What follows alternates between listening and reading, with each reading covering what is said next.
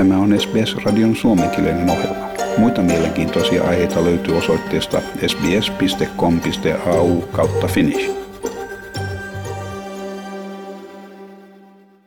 Venäjä on käynnistänyt suurhyökkäyksen Itä-Ukrainaan, ottaen haltuunsa ensimmäisen kaupunkinsa lähetettyään tuhansia sotilaita operaation, mitä Ukraina sanoo taisteluksi Donbasista – tässä Venäjän ensimmäisessä menestyksessä Ukrainan sodassa Venäjä valloitti 18 000 asukkaan Luhanskissa sijaitsevan Kreminnan kaupungin.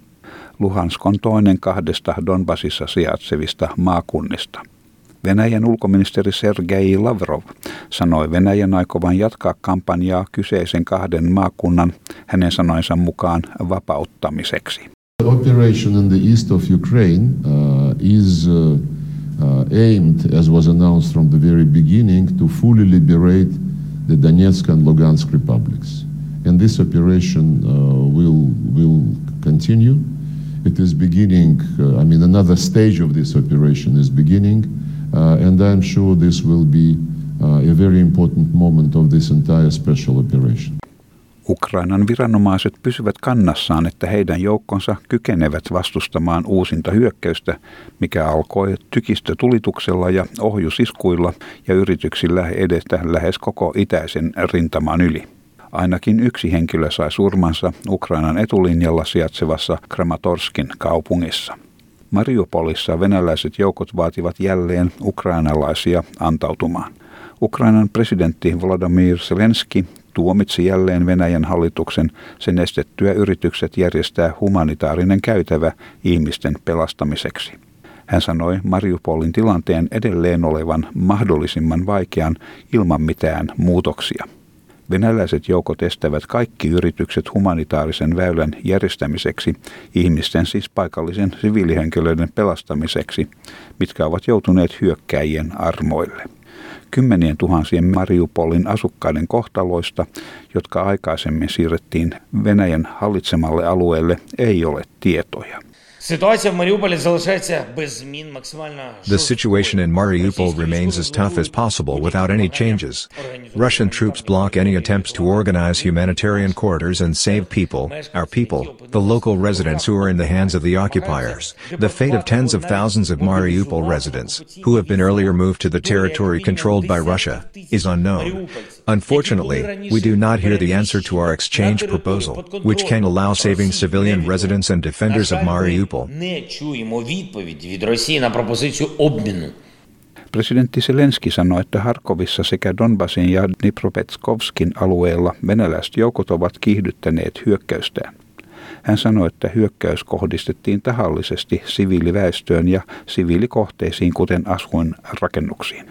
Tässä sodassa Venäjän armeija tulee saamaan maailman epäinhimillisimmän armeijan maineen tuhotessaan tahallisesti siviilikohteita ja infrastruktuuria ja tappaessaan tahallisesti siviiliväestöä.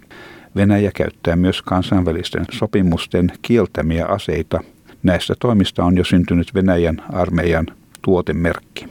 Tämä halpamaisuus tulee värittämään Venäjän valtion ehdottoman pahuuden lähteenä tulevien sukupolvien silmissä. The intensity of fire by Russian troops in the Kharkiv direction, in the Donbas, and in the Dnipropetrovsk region has increased significantly. The same as before, they consider ordinary residential housing to be normal military targets. In this war, the Russian army will forever inscribe itself in world history as perhaps the most barbaric and inhuman army in the world, deliberately killing civilians, destroying residential quarters and civilian infrastructure, and using all kinds of weapons, including those prohibited by international conventions, is already the brand signature of the Russian army. And this is such meanness, which for generations will mark the Russian state as a source of absolute evil. YK pääsihteeri Antonio Guterres on vaatinut neljän vuorokauden humanitaarista tulitaukoa ortodoksisen kirkon pääsiäisen vieton ajaksi. Hänen virastonsa ilmoitti asiasta etukäteen sekä Venäjälle että Ukrainalle.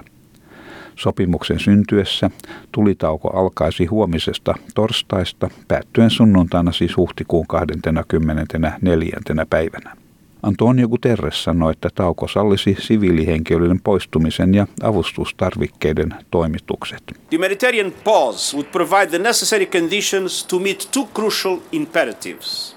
First, safe passage of all civilians willing to leave the areas of current and expected confrontation in coordination with the International Committee of the Red Cross. Second, beyond humanitarian operations already taking place, a pause will allow for the safe delivery of life saving humanitarian aid to people in the hardest hit areas such as Mariupol, Kherson, Donetsk, and Luhansk. Yhdysvaltain puolustuslaitoksen edustaja John Kirby sanoi, että Ukrainan kumppanit ovat toimittaneet lisää kalustoa ilmavoimille, ei kuitenkaan kokonaisia lentokoneita. I would just say, without getting into uh, what other nations are providing, that they have received additional um, platforms and parts to be able to uh, to be able to increase their fleet size, their aircraft fleet size. I, I, would say we certainly have helped with the with the transshipment of some additional spare parts uh, that have helped with their aircraft needs, but we have not transported whole aircraft. Britannian pääministeri Boris Johnson kertoo keskustelleensa Yhdysvaltain presidentin Joe Bidenin kanssa suunnitelmasta Ukrainan vahvistamiseksi. Hän kertoi, että parlamentin suunnitelmista uusista asetoimituksista Ukrainaan oltiin jo sovittu neuvottelujen jälkeen puolalaisten ja saksalaisten viranomaisten kanssa. Hän sanoi tilanteen muuttuneen entistä kiireellisemmäksi Venäjän uuden hyökkäyksen käynnistyttyä Donbassissa.